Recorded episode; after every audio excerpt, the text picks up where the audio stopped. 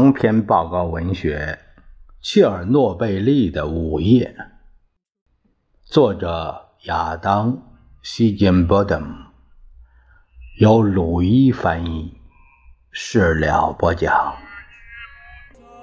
沙沙响，夜色多么好，令我心失望，在这迷。一九五七年九月二十九日，星期日下午四点二十分，乌拉尔南部的车里亚宾斯克四零行政区发生了一场大规模爆炸。这个隶属于中型机械制造部的保密行政区。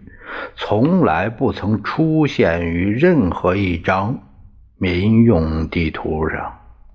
藏身于禁区中的是由苦役犯在一片荒原中胼手抵指建起由一系列产布反应堆和放射化学工厂组成的。马亚克生产联合体，以及住着在反应堆和工厂工作、享有特殊待遇的技术专家们的舒适小城奥焦尔斯克。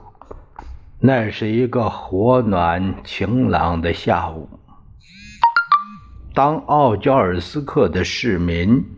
听到爆炸声时，许多人正在市体育场观看足球比赛，以为不过是附近工业区的苦役犯用炸药炸地基发出的声音。几乎没有几个观众会费神抬头看上一眼，比赛依然继续。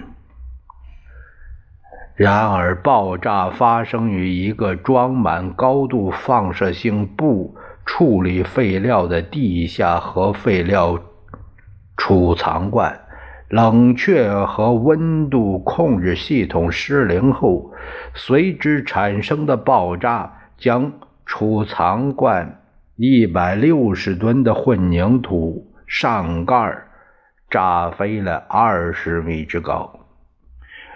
附近囚犯营房的玻璃全部炸碎，防护栏的铁门也被撕扯开来，空中升起了一道高达一公里的烟尘巨柱。几个小时内，一层灰色的放射性尘埃和几厘米厚的爆炸碎片便覆盖了整个工业区。在那里工作的战士们很快便被送入医院，一个个身上流着血，呕吐不止。应对核事故的紧急方案压根儿不存在。一开始，没有人意识到他们正面临一场核事故。几个小时后，才找到远离岗位的工厂管理者们，他们正在莫斯科观看一场。马戏表演，而那时总计二十万居里高强度放射性污染已经散落在一条宽六公里、长近五十公里的致命地带上，开始在乌拉尔全境蔓延。第二天，细雨和厚厚的黑雪下在附近的几座村庄。用了一年的时间，人们才完成禁区内部的清理。而对爆炸后果的所谓清理，开始时不过是由拿着铁锹跑进污染区的士兵，将炸碎的核废料储藏罐碎片铲进附近的沼泽。奥加尔斯克的市领导对大规模恐慌情绪的担心，明显超过对辐射威胁的惧怕。他们试图钳制媒体，阻止其报道所发生的一切。后来，谣言开始在年轻的工程师和技工干部中传播。近三千名工人离开了这座城市，他们宁肯去铁丝网外的大世界试试运气，也不愿困守在舒适却已被污染的小家中。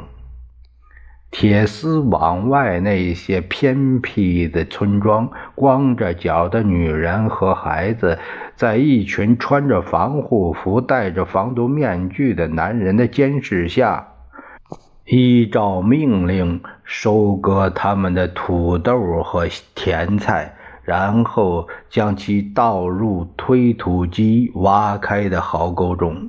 士兵们将农民养的牛成群赶入露天大坑，开枪射杀。最后，在两年的时间里，一万人被下令永远离开这里，整片居民区被离入地下。二十三个村庄被从地图上彻底抹去，多达五十万人。暴露于危险剂量的放射之下。